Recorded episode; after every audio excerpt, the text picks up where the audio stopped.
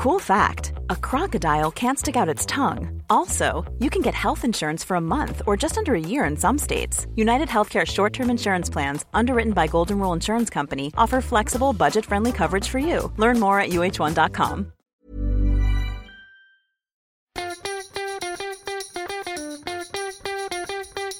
From Barangaroo Studios, the AusBiz COB is the key stuff you need to know about the day in business and finance.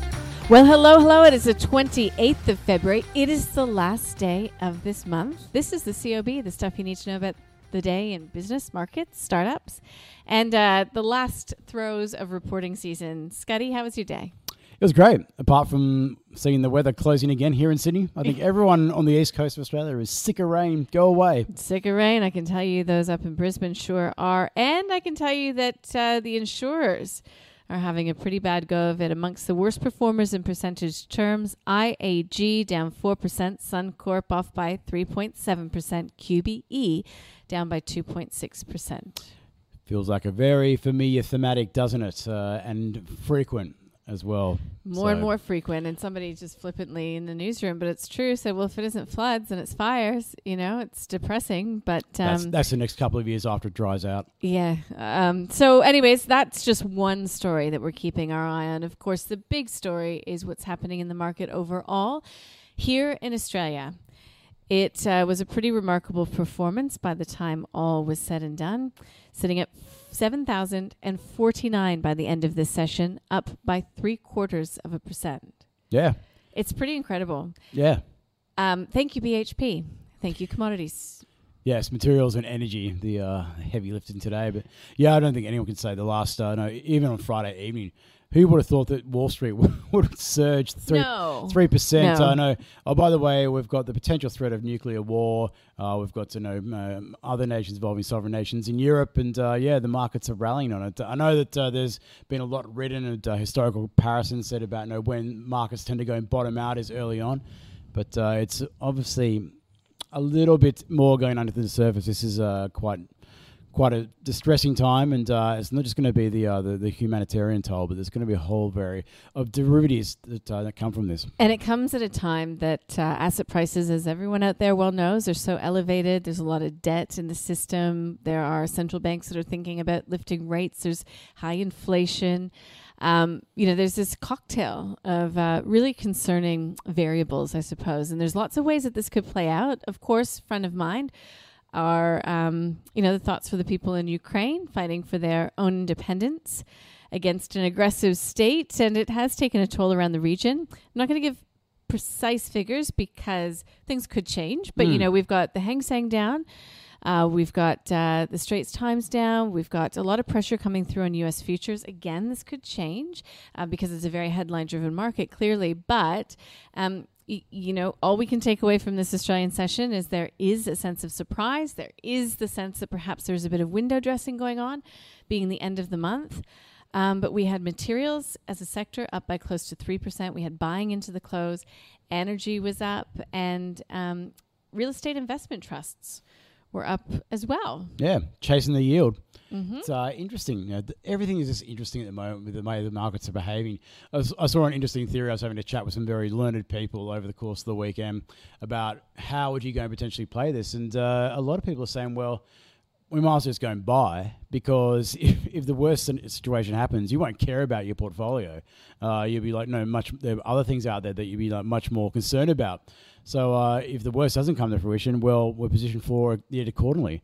Um, I'm not sure I'd be as blasé about it, but that's how some people are saying it. Well, it's a buying opportunity because you know it's a free call option. Hmm. Yeah. Okay. I'll have to put some thought into that one. Um, look, we do have uh, a bit of news that was breaking toward the end of the session. I hate to be I hate to be um, really cynical, but you've got a few companies now that it's the end of reporting season, reporting at 356. Uh, Thorney Technologies, I'm looking at you. Half yearly income down by 43%. Um, look, we've also got uh, you know, few companies coming out. We've got Rio Tinto settling with the ACCC on Mozambique disclosures obligations.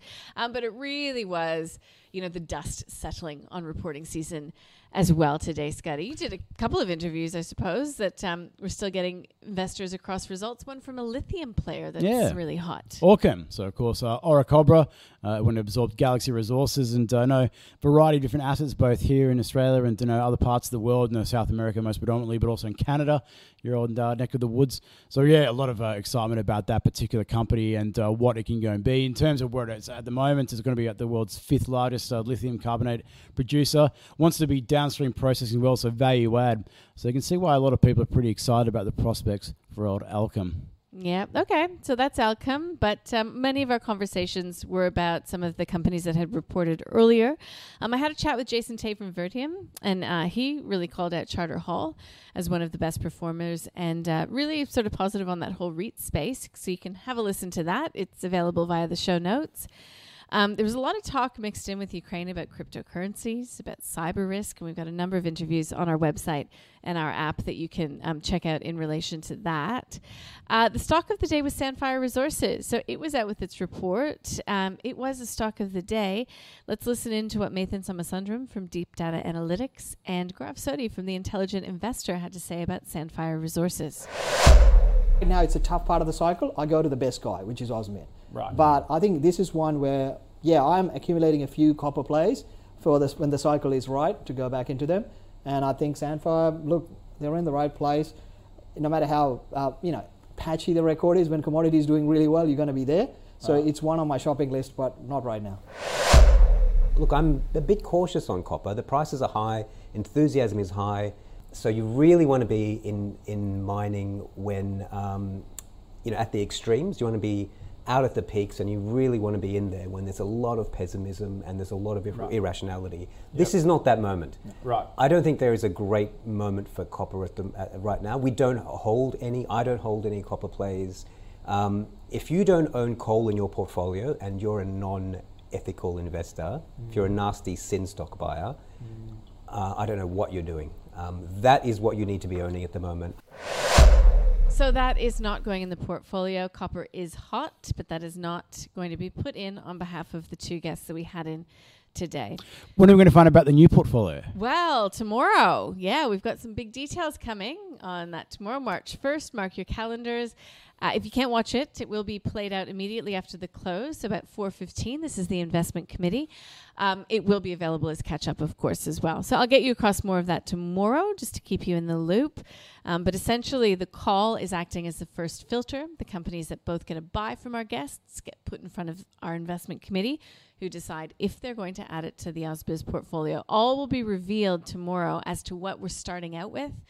We have had an investment committee meeting, and they've decided what they would like to start this portfolio with. Um, yeah, good to listen into, and hopefully gives you a better idea as, as to what and, and perhaps why.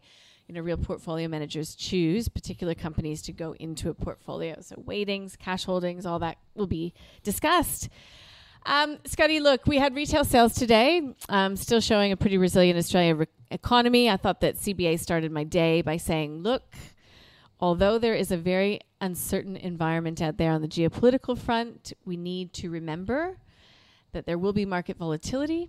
It's a natural response to war. The Australian economy actually doesn't have um, a big connection with Russia or Ukraine for that matter. Of course, we'll be caught up in the broader um, environment, but really pointing out that it does not equal, you know, a really tough time for the Australian economy as of now. Yeah, the economic and trade ties are next to nothing. That's that's a given. It's the financial system ties, and uh, not necessarily with Russia, but with Europe that we have, and that's the other area that everyone should be paying very close attention to. Yeah, and and CBA also saying that you know consumer confidence could be dented by rising petrol prices, um, you know, just general apprehension. However, um, it's saying at least for now it does not expect that to change consumer behavior. Yeah, interesting. One, it's it's maybe partly linked, but uh, we got the ANZ uh, business survey in New Zealand out today. Now it doesn't usually get a lot of attention, a lot of our airtime, but uh, just a cataclysmic collapse in confidence uh, amongst Kiwi business. Obviously, own you know, factors that's going on in that particular country, but uh, you can't help but think that that probably reflects partially what's been going on in Ukraine, and also all this chatter about uh, higher rates. We know that RBNZ has been hiking rates pretty aggressively and flagged it was going to do so. So Yeah, uh, it'll be interesting to see how those uh, sentiment readings come out.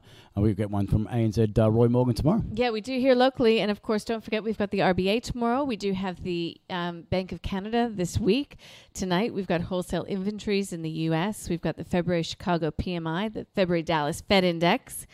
And uh, the FOMC's Bostic is expected to speak, and we get jobs on Friday. So that's going to be a really sort of big exclamation mark at the end of this week.